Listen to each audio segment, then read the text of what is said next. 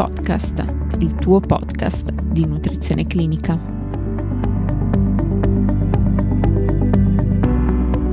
Benvenuti a tutti. Oggi, grazie al contributo della dottoressa Alicia Bondi, dietista, che ha conseguito il master di primo livello in disturbi alimentari e dell'obesità e che attualmente opera presso un'azienda privata, parleremo di alimentazione e salute dell'occhio.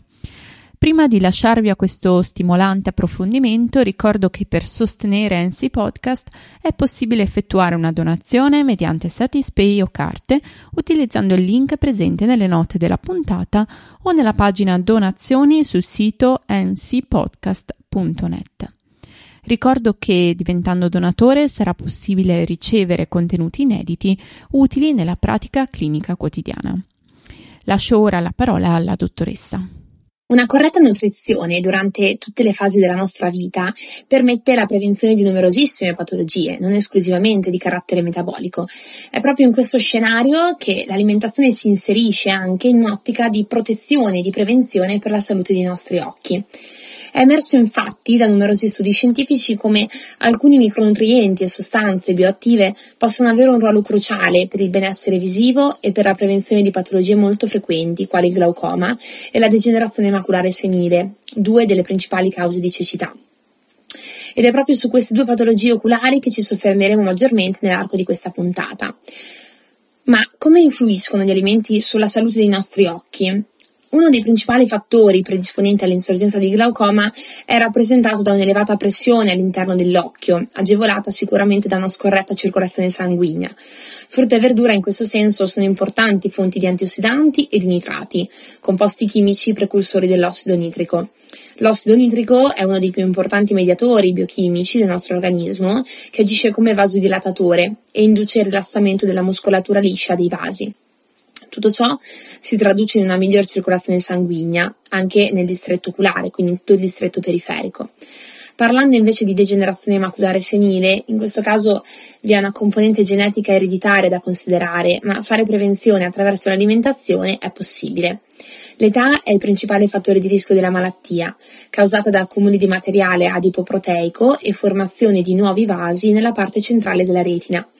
In quest'ottica risulta di fondamentale importanza un approccio mediterraneo che include il consumo di almeno 5 porzioni tra frutta e verdura al giorno e un'attenzione particolare verso gli alimenti fonti di omega 3, vitamine e minerali antiossidanti e composti bioattivi specifici. Quindi tra i micronutrienti attivi nella prevenzione e nella salute dei nostri occhi possiamo citare prevalentemente la vitamina A e la vitamina E, quindi due vitamine antiossidanti, tre composti bioattivi, nello specifico la luteina, la zeaxantina e i beta-carotene, e infine gli acidi grassi polinsaturi omega 3. Andiamo a scorporarli uno per uno. La vitamina E è un potente antiossidante in grado di proteggere il nervo ottico e di ridurre il rischio di opacizzazione del cristallino, frenando quindi la degenerazione maculare. Come antiossidante riduce la formazione di radicali liberi che tendono a danneggiare i tessuti protettivi della retina oculare, per questo è un alleato importante nel trattamento del glaucoma e contrasta la progressiva perdita della vista. La vitamina E è liposolubile e si trova in alimenti prevalentemente lipidici, quindi come l'olio extravergine di oliva, l'olio di semi trattato a basse temperature, la frutta secca e eh, l'olio di germe di grano. Fare attenzione al consumo di questi condimenti a crudo, non portandoli ad alte temperature, è sicuramente un consiglio importante che possiamo dare a tutti e al quale possiamo sempre fare attenzione. Altra vitamina importante per la salute dei nostri occhi è la vitamina A, precursore del beta-carotene e dal grandissimo potere antiossidante. Essa è responsabile della visione notturna e una sua carenza può portare ad una riduzione nelle capacità visive in ambienti non adeguatamente illuminati, quindi al buio, e secchezza oculare, anche definita xeroftalmia. I cibi più ricchi di vitamina A sono prevalentemente il latte intero e tutti i suoi derivati, il tuorlo d'uovo, il fegato e, nel mondo vegetale le verdure a foglia verde come il cavolo nero, gli spinaci, le bietole, la cicoria e le verdure di colore giallo-arancione come ad esempio le carote, i peperoni e la zucca. Passiamo ora ai tre composti bioattivi, quindi luteina, zeaxantina e beta-carotene, che sono tutti e tre appartenenti alla famiglia dei carotenoidi, pigmenti che colorano i vegetali dei tipici colori accesi giallo-arancioni che conosciamo. È noto come il beta-carotene, luteina e zeaxantina posseggano elevate proprietà antiossidanti. In una revisione sistematica pubblicata nel 2020, e i cui riferimenti troverete nella descrizione della puntata, si è visto come luteina e zeaxantina siano i maggiori costituenti del pigmento maculato della retina e quanto la loro integrazione e assunzione attraverso l'alimentazione sia in grado di ridurre il rischio di patologie correlate all'età, come la degenerazione maculare, prevenendo il danno ossidativo della retina. Sempre all'interno di questa revisione viene confermato quanto i carotinoidi proteggano le cellule dell'occhio dall'apoptosi, dalla disfunzione mitocondriale e dall'infiammazione. Secondo uno studio pubblicato su JAMA Ophthalmology, una delle riviste più importanti in questo ambito, luteina e zeaxantina hanno dimostrato avere un ruolo attivo riducendo il rischio di progressione della patologia. La luteina, eh, parlando di fonti alimentari, la luteina è presente prevalentemente nel mondo vegetale, si trova nelle verdure in foglia verde, nella frutta come kiwi, le arance in pompelmo e nella paprika. La zeaxantina è presente invece nei peperoni, nel tuorlo d'uovo, nel mango e nelle verdure sempre in foglia verde.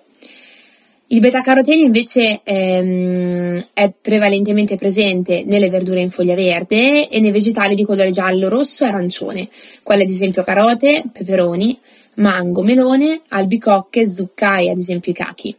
Sappiamo e ricordiamo che il beta-carotene è una delle più importanti fonti di vitamina A, chiamata anche retinolo. Parlando del loro assorbimento, così come i carotenoidi, luteina e zeaxantina sono composti idrofobici, pertanto vengono assorbiti meglio in presenza di un grasso contenuto nell'alimento o aggiunto come condimento. Passiamo ora agli acidi grassi polinsaturi omega 3.